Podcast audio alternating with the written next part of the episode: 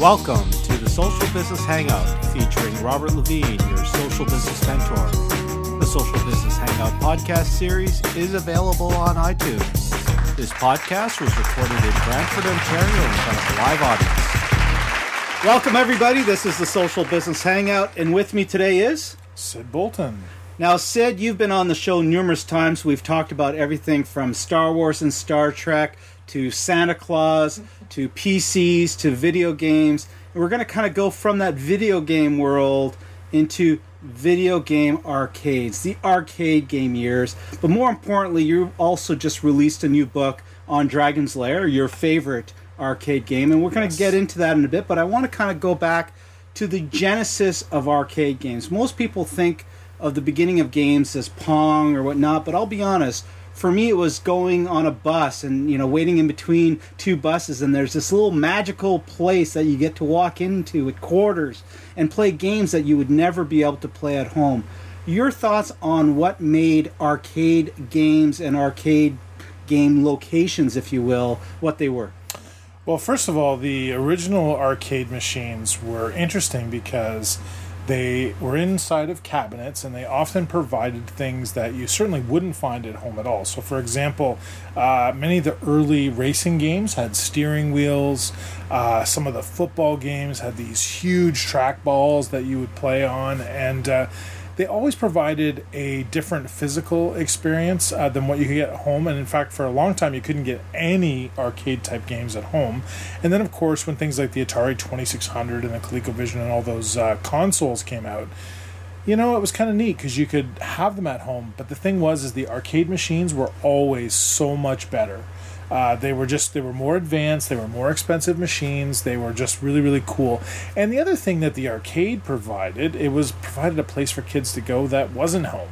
So if you wanted to not be at home, what better place to be than at an arcade? It was like a hangout. It was kind of like the way a lot of coffee shops are for teenagers today. Mm-hmm. As you say, the internet cafe of the modern era was the, the, the arcade game studio, or what would we call it? It was just arcade game room or just the arcade, just right? the arcade, yeah, just exactly. the arcade, hanging out in the arcade. Now that evolved initially from the pinball era game, I would suspect, because even even now you still have a lot of pinball games. But you brought up a key point there. It's almost like the movie theater. Why would you go to a movie theater when you can see the same movie at home? You got the big screen, you got the atmosphere. You know, even racing games, as you see, as say, see now, you've got the ones where you know your the seat actually moves. You know, the jet fighter ones where the the jet actually moved up and down while you were playing. Yeah. Those, you know, those were like four or five thousand dollar units. You could not put that in a household. No, and I mean, really, for one single game, you know, you'd probably get sick of it after a couple of weeks. So it's not the kind of thing that you would. Uh, really invest in. It just didn't make a lot of sense. So, yeah, the arcades provided a couple things. They they had that unique experience. They had a lot of sounds. They had, uh, in a strange way, for people that were into that kind of thing, they also provided somewhat of a social experience that was a little different than what a traditional social experience might be. And a lot of times, the people hanging out in the arcades were perhaps a little socially awkward. Uh, not everybody, but uh, it was kind of interesting, and especially when two player fighting games would come out, uh, like Street Fighter, and you would walk up to a machine and you'd put your quarter on the machine. There was sort of a whole uh, unspoken etiquette that uh, came out with arcade machines, and of course, a lot of times you would then play against somebody. Uh, this is long before we had uh, you know online co op play or online uh, you know network play, playing against someone else. And it was a lot of fun. It was just a lot different, you know, and it was like it had its own uh, I can almost, you know, say it had its own ambient sound. So if you think mm-hmm. about all the different machines you would hear in the background, and you'd hear a combination of pinball machines going off and arcade machines making their noise, and of course, all of the arcade machines had what was called an attract mode. And the attract mode would play and it would sort of be saying, Please feed me your quarters, come and give me a try. I'm a fantastic game. And oftentimes the attract mode showed a lot of the gameplay. It often showed someone actually playing the game for a brief period of time. And other times it showed you other things that sort of gave you a promise or a hint as to what you would find later on in the game.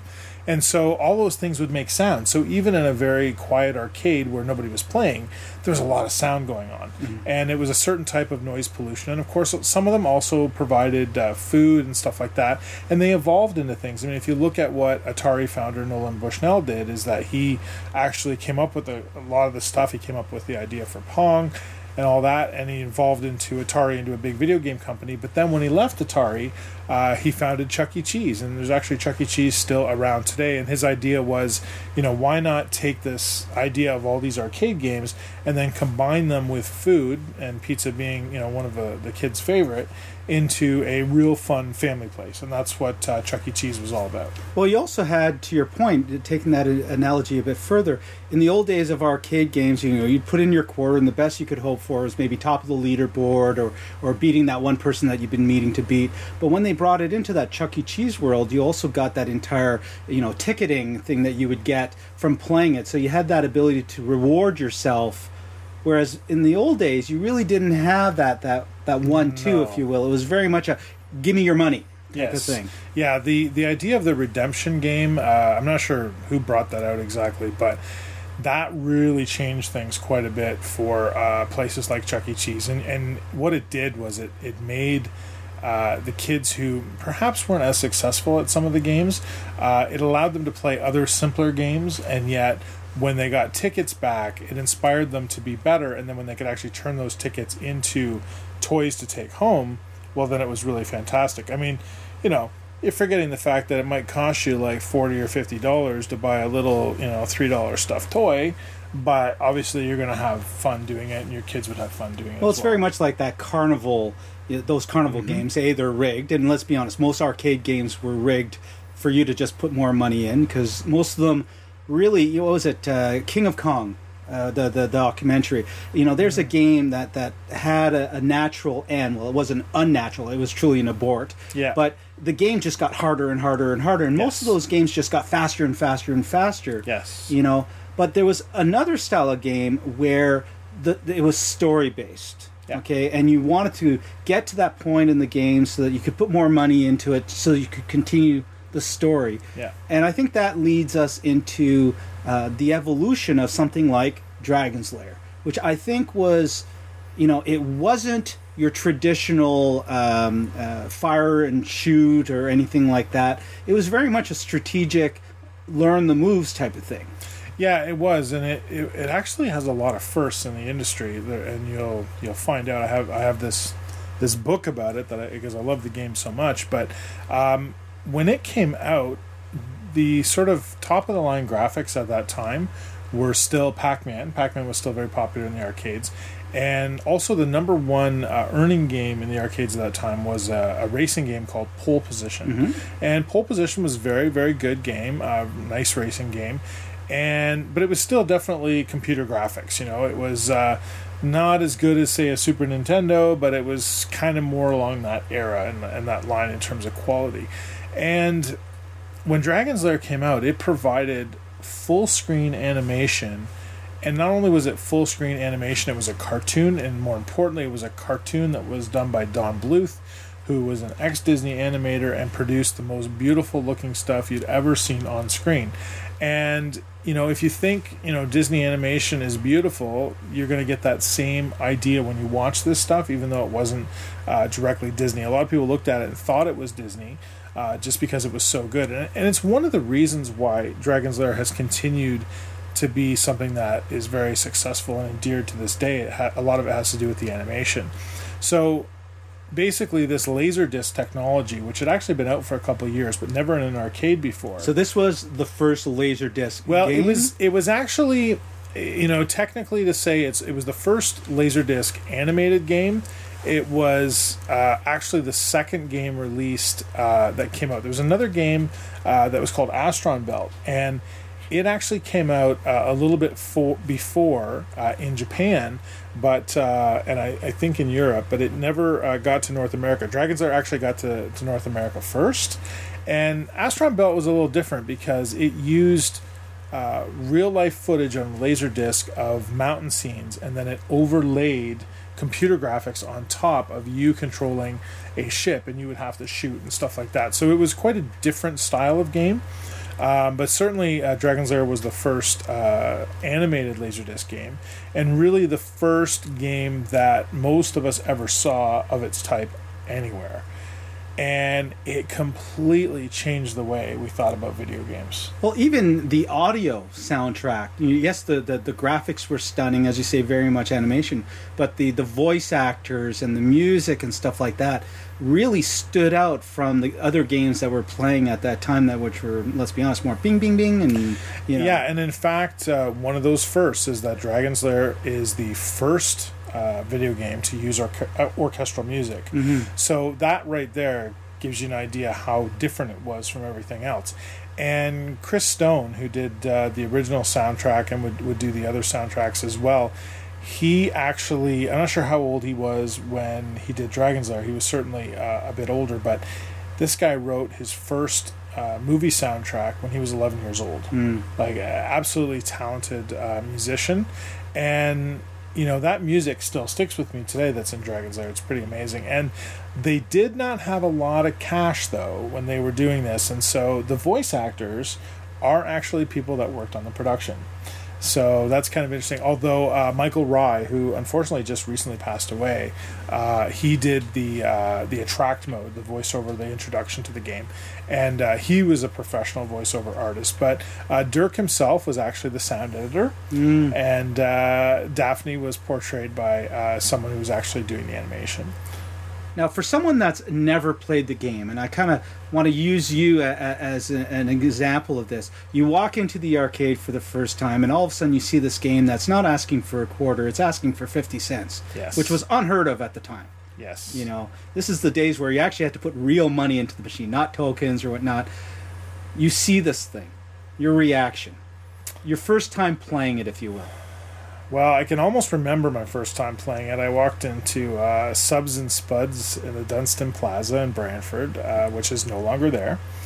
And uh, I remember just being amazed by the sound, first of all, because the sound is what you get walking in. And then all of a sudden, it's almost a whimsical, magical kind of sound. And then you start seeing what's happening. And basically, the scenes show this knight who is in all kinds of perilous situations. And you kind of get a pretty good idea right from the beginning that he's got to rescue the princess. So, of course, it's a classic story of, you know, there's a damsel in distress and you have to rescue her. But it's all set in a castle, which for me personally, I don't know what came first, my love of medieval stuff or if if Dragon's Lair actually for me precipitated a love for medieval stuff, but I can tell you that today I love that kind of stuff. I love castles, I love dragons, I love knights, I love all that stuff. And that game had And- it all. And it had it all. And I and I almost think that my love of that stuff stems from my love of the game and that sort of creeped into the rest of my life because I don't remember really liking that stuff beforehand, but I certainly did after. And uh, you're right, it was 50 cents, which was uh, unusual. Most arcade games back in the day would cost the operators about $2,500 and uh, and then you know they would earn their money back one quarter at a time, and then after a certain number of plays, of course, the machine would be paid for. Dragon's Lair uh, cost those operators uh, just over four thousand dollars. So, sort of an industry-wide decision was made. We have to charge fifty cents for So this it's game. basically costing us double. Therefore, we're going to have to charge double. charge double exactly uh, and of course like a lot of things it wasn't quite double but it was certainly uh, pretty expensive so in a way i think that ended up making the game a little more interesting because it's like this game is so good you have to pay double. Um, now having said that it also turned away a lot of people. And not because of the price but rather because when you put your 50 cents in and you start to play what happens is is that an animated beautiful cartoon unfolds in front of you. However um, without much warning uh, you have to actually make decisions with the joystick uh, as to whether to move Dirk left, right, up, down, or use the sword button. So there's really only five possibilities. The problem is, is that you're not 100% sure when to use which possibility, um, and uh, you kind of have to guess at it. And then, of course, you have to get the particular direction correct. So there's usually clues. Sometimes there's actually uh, clues that are bad, that are wrong, that are there on purpose to mess you up. But honestly, you don't have a lot of time to look at the clues anyway. Mm-hmm. Uh, the gameplay is fairly fast. Now, a lot of people would say the gameplay wasn't that fast, and Space Ace is actually even faster. Um, but yeah, you basically, uh, you know, just imagine a scene where, uh, you know, for example, um, there's a scene in the beginning of uh, it's it's not wasn't out in the arcade versions, but there's a sort of a special scene that you see on the home versions now where Dirk is walking into the castle, and he ends up on the outside on the bridge and he falls through a hole, and all of a sudden there's all of these snakes that come after him, and so what do you do? Well, you have to hit the sword button before you have you can't hit it before he falls down and you certainly can't hit it after they've completely engulfed him. So you have to get it just in that time window and hit it and and then he will do the action. If you don't do it, then the laser disc, and this is the key about the laser disc, the laser disc allowed for random access of the video. Mm-hmm. So and one of the things that really made Dragon's Lair successful was all of the death scenes. So what would happen is if you didn't hit that sword button, the snakes would come and they would engulf themselves around Dirk and they would squeeze him and he would uh, uh, uh, or whatever and he would look have this funny look on his face as he was you know basically taking his last breath. Um, that might be one death sequence. Some of the death sequences like every particular scene often had multiple death sequences and many of them were quite funny. I mean, if Dirk, you know, missed something or he fell off a horse or he did something, it was quite humorous. Uh, even him falling off things was just was great, and I, I really do believe that people enjoyed the game because even though they were losing a life, they were losing their money. Really, uh, they got rewarded with kind of a humorous death sequence. And some of the less successful um, things that have come out of the Dragon's Lair franchise over the years, one of the key things that's missing are those death sequences. So uh, yeah, and then that's so all basically you get how it the works. frustration at that point. Yeah, exactly. Or you just die and that's it. Um, but uh, that's how it works. And so later on, and the term wasn't coined until uh, later with, I believe, the game Shenmue, uh, which came out on the Dreamcast. But the, the term QuickTime events is thrown around the, the video game industry quite a bit today. And if you do play a, a modern game, uh, the latest Tomb Raider is an example, uh, The Last of Us from Naughty Dog, another example all of those games, and especially God of War, God of War kind of brought this back. They have these QuickTime events in the game, which basically allow the player to hit the right combination of buttons on the controller in order to continue with the game. While most games only have that as a very, very, very tiny element uh, in order to bridge different uh, parts of the storyline for the player to still have them feel like they're involved rather than just it playing out without any interaction. In Dragon's Lair, the QuickTime events, that's the entire mode of gameplay throughout the whole game. Mm-hmm. And I think that's one of the things. It was one of the, if not the first game in an arcade that had that style. Because you know the the other one that I could think of would be like a, more, uh, uh, Mortal Kombat or something like that, which is all you know key executions, moves, and whatnot. You were introduced to a game where in you would be used to just moving a character around or ship side to side and whatnot, and literally you'd be dead within thirty seconds of playing the game because you didn't you, you, you needed to reacclimatize to the game itself like i remember losing a lot of money before even getting into the game purely because it was such a, a, shift in gameplay and it got to a point where now it was all about who do you know that's played it and, and it was a random thing as well because not all the scenes were sequential right sometimes right. it would go from this room to this room to yes. this room and you'd play it the next game and you'd be ready for it and then they throw you a new room into the mix and you're yeah. like well what do i do now and not only that, but uh, one of the things that they did to save money, I mean, the development of the game is a whole other interesting thing, which you can read about in my book. Um, but one of the things that they would do is they would actually mirror some of the scenes. So as soon as you'd got it memorized what to do, they might show you the same scene, but they flip it left to right. And so the up and down moves are the same, but the left and right ones have now been mirrored. So you have to memorize which is which. And also, sometimes in some of the scenes, the scene looks so similar when it starts up that you have to know where the visual clues are in the room to know what the first move is. Is it left? Is it right?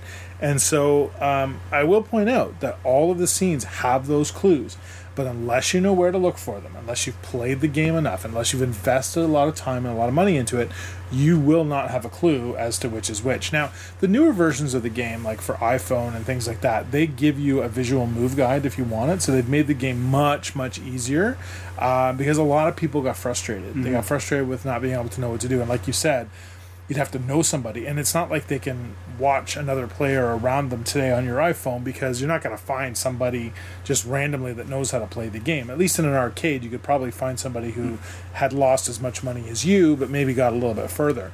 And so that actually became a source of pride for a lot of people including myself back in the day. I could complete the game and people used to stand around me and watch me play and they were just shocked well, it almost became you became the entertainment for that room because mm-hmm. a it was a fairly large display. You would always have the crowd around you, but you kind of hinted to it.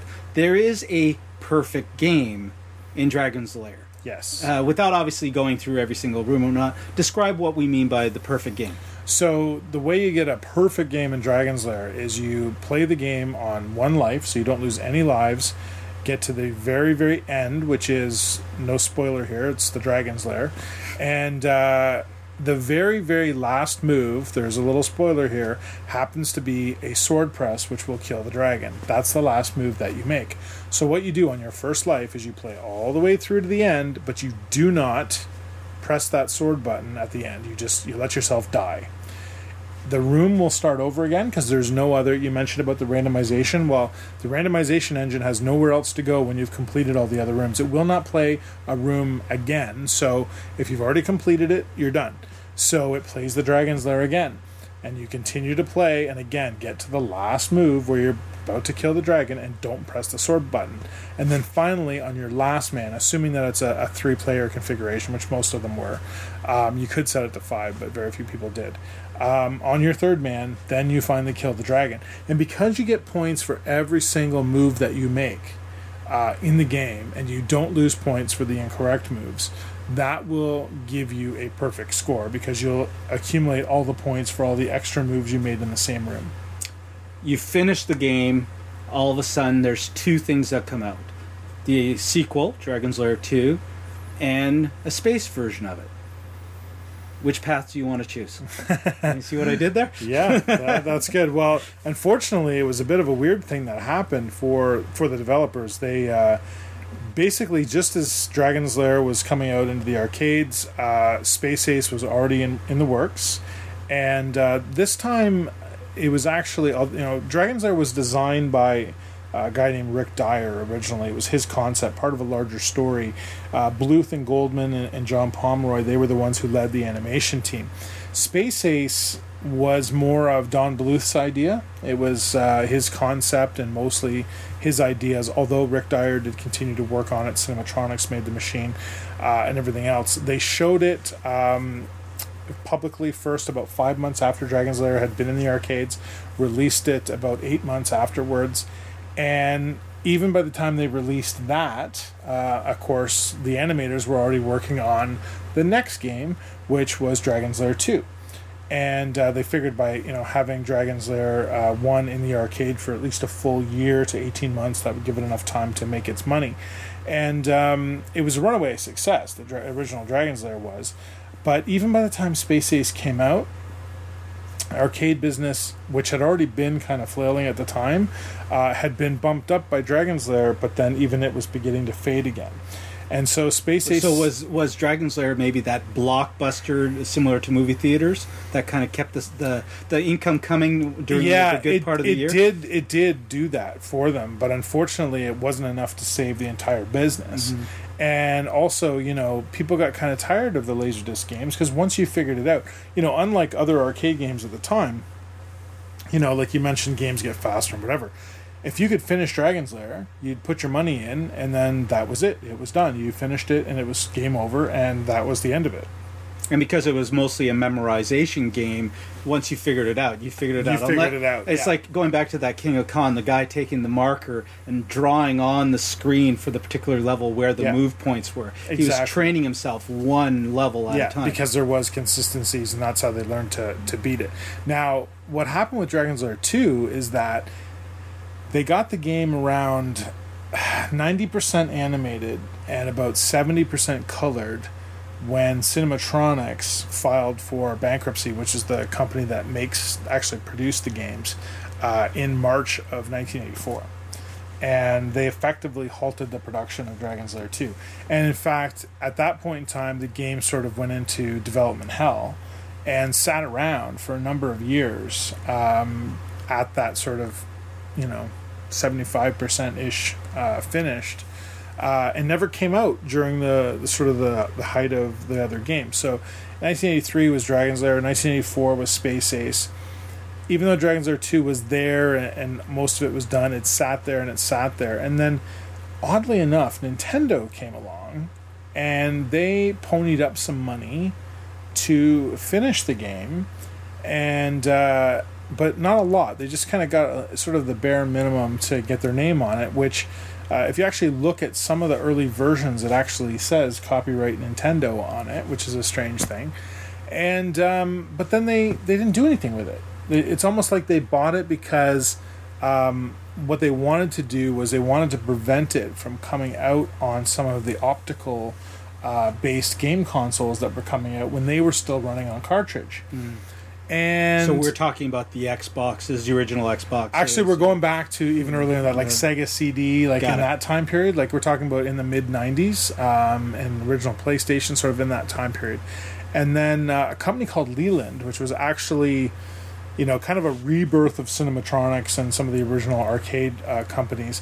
Uh, they actually ended up uh, finishing, uh, paying the original group to finish the game, and they released it as a Laserdisc game, even though it was many, many years later in 1991. So even though the game was sort of conceived uh, and put together and mostly finished in 1984, uh, it didn't actually see a commercial release until 1991. and as you say, by then the world of arcades had completely disappeared. Completely changed. So the one aspect of arcades, and I want to get it to the book next, but the one aspect to the arcade to me, and it's very similar as I mentioned earlier to the movies, uh, uh, the you know the the movie house or you know uh, famous players or whatever, where you're going for well, I can see it in 3D, I can see it in IMAX. Is there a place for that that full immersion arcade that you can't have at your household or has the like we're surrounded once again you know by your your video game collection. You don't have to leave your basement to play every single game that's pretty much been out there. There most of them are around us. What would drive you to go back to an arcade and actually spend on a per usage basis a game Well, I think uh, a lot of times what Playdium does in Mississauga is they've kind of got the right idea. They have things that uh, are kind of hard to duplicate at home. They have, for example, some of the racing games. Uh, not only do they have the the driving seats that you can get into, but I mean you can do that at home too. Mhm. But they often hook up four, eight, or even more of them together, so that you and all your buddies can actually race against each other and all have that full car experience. Um, in the and- same physical place it's not as Yeah. you could do that Right. over multiplayer but Right. you're, you're not seeing the person You're in not seeing singapore or Yeah, whatever. exactly. Um, and I think there's going to be more and more uh, immersion with 3D and other things that uh, you know, sort of uh, you know, like actually at the science center they have this.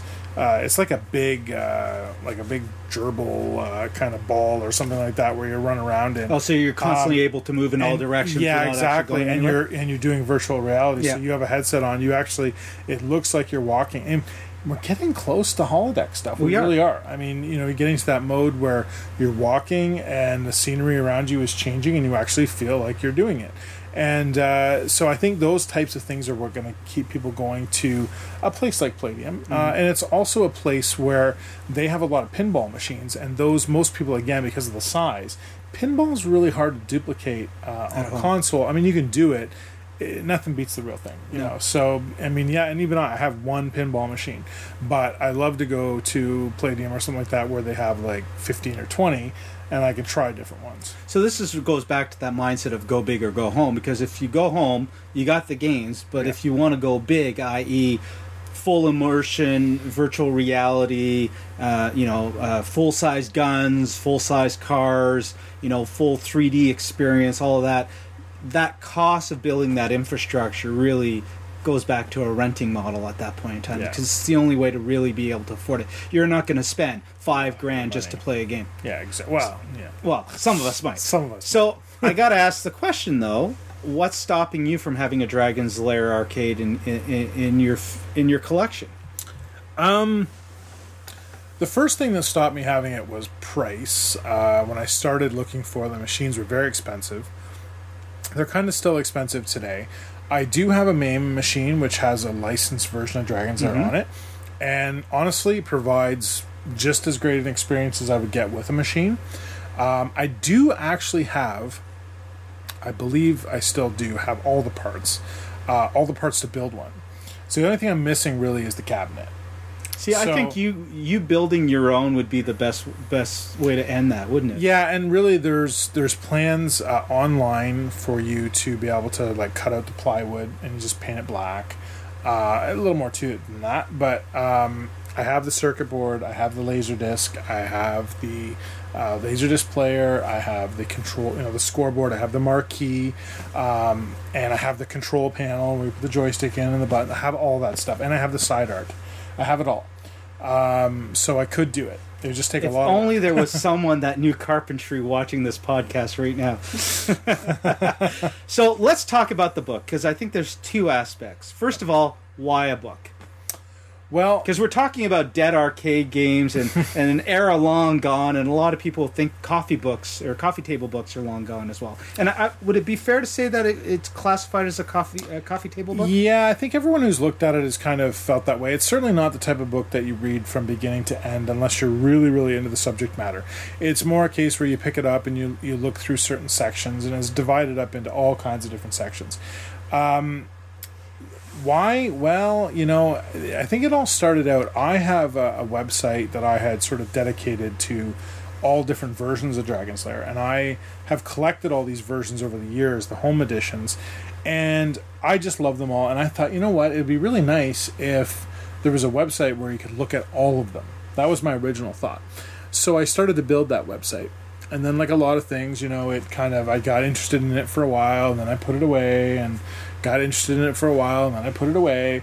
And then eventually, um, I began to realize that you know, there's a lot of people visiting the site. And when I say a lot of people, I mean, I, I was consistently surprised that there was probably 100 people going to the site every day consistently. And I was like, you know, I, I'm surprised there's still this many people that are into this. Like, it just, you know, and sometimes there'd be even more. And so, especially for a site that I didn't really advertise, didn't have great SEO, it was just something that I just sort of put together and didn't really think much about it.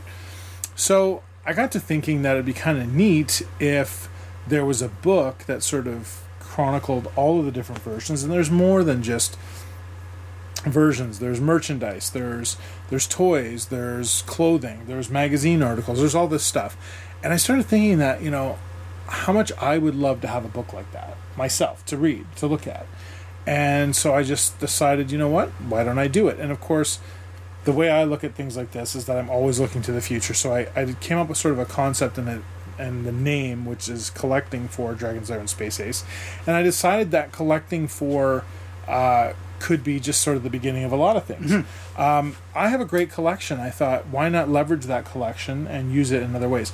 Same thing with my Xbox. You know, I have all the Xbox games, so I could make a book about that. I could make a book about the VIC 20. I could make a book about the Commodore 64. Any kind of retro, cool gaming project that I was interested in, there's got to be other people interested in And the nice well. thing too is every single one of these projects becomes SEO for the Personal Computing Museum as well. Exactly. So basically, I started out thinking that I had pretty much all there was to have in Dragon's Lair, and I could start scanning them and putting them into the book. When I started doing research, I found out how wrong I was. Uh, and that actually there were all kinds of versions I didn't have. So I started uh, looking on eBay, purchasing a lot of them, scanning them, and then just started to go to international sites and realized there's even more versions I didn't know about. And even to this day, um, I did cut off the book obviously at a certain point, but I know, I know there's versions out there that I haven't found yet. Um, and so the research part of it was obviously the longest, as it often is with these kind of projects. Uh, but it was a lot of fun. It was and a little tiring. At Sometimes you know you just kind of wanted to get to get to it, get to the writing, and uh, but you don't want to do too far ahead because then you might have to fix something. And one of the good things about the fact that it is a coffee table book and it's not really linear was that I could actually start on a certain section. Like I actually started on the magazine section before I started on any of the games. Uh, for some reason, I just thought I'm gonna try doing these magazines and see what happens. Um, and then I ended up having to go back to it, but that's actually where I got started. And uh, of course, I finished Dragon's Lair first, and I found myself dragging through some of the Space Ace stuff because I'm like, okay, I've already done So this. th- was the original plan to have Space Ace part of it? Well, the thing with Space Ace is that it's not big enough to be on its own. It's typically sold about half of what Dragon's Lair has. And I figured that it added a bit more bulk to the book. I was kind of worried in a way that the book wouldn't be big enough.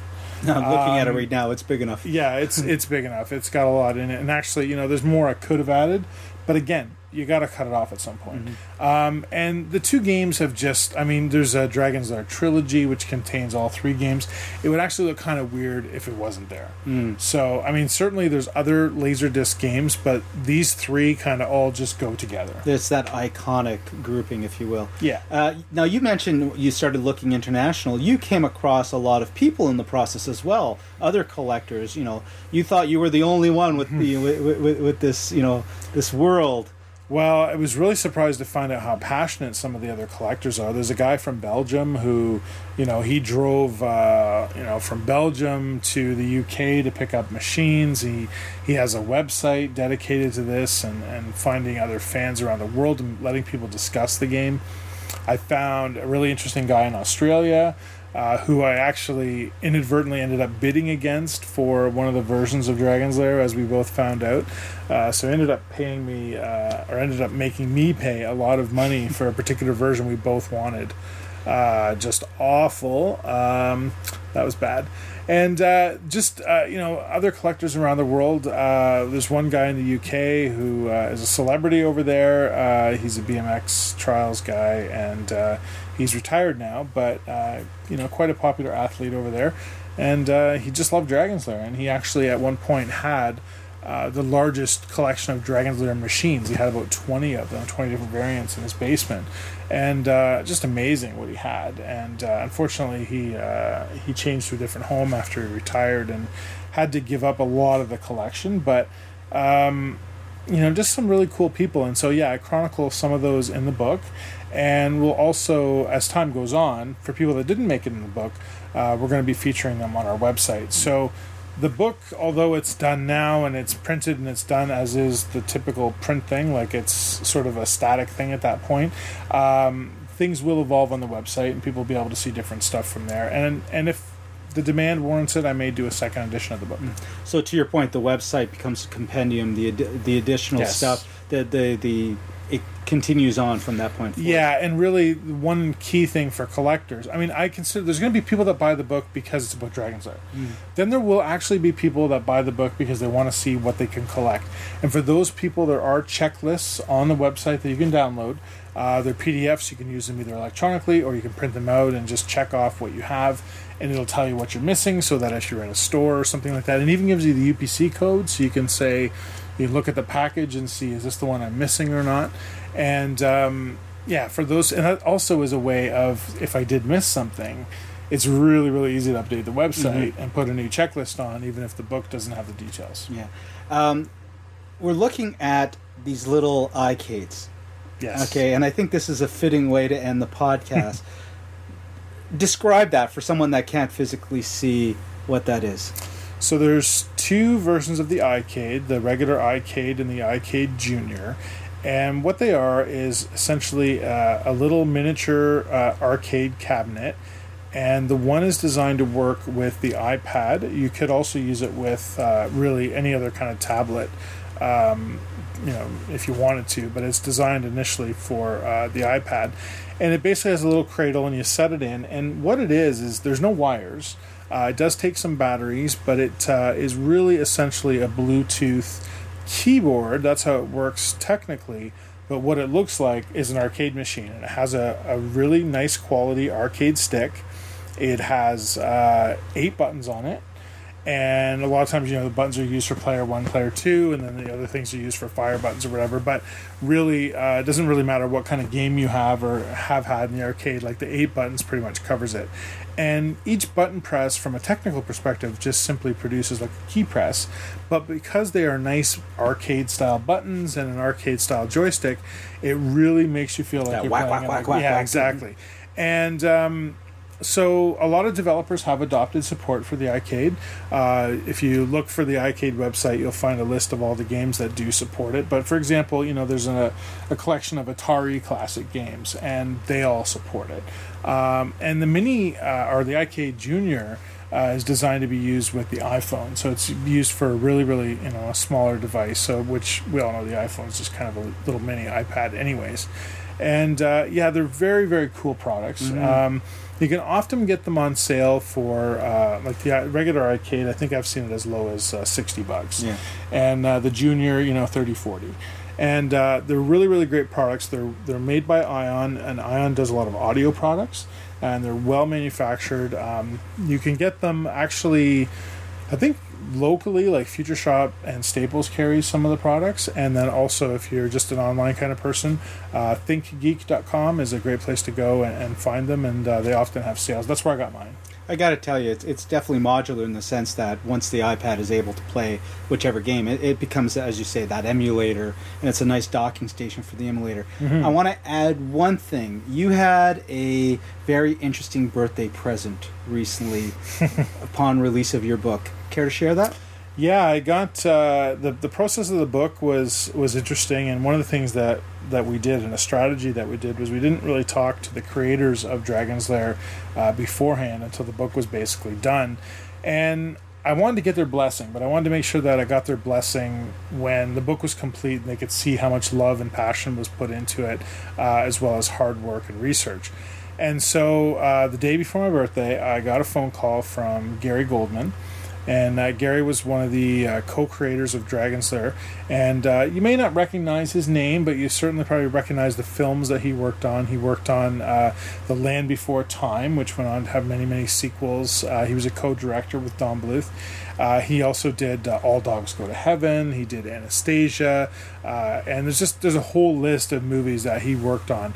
Uh, there's movies he worked on when he was at Disney, and then of course stuff that he went on to do on his own.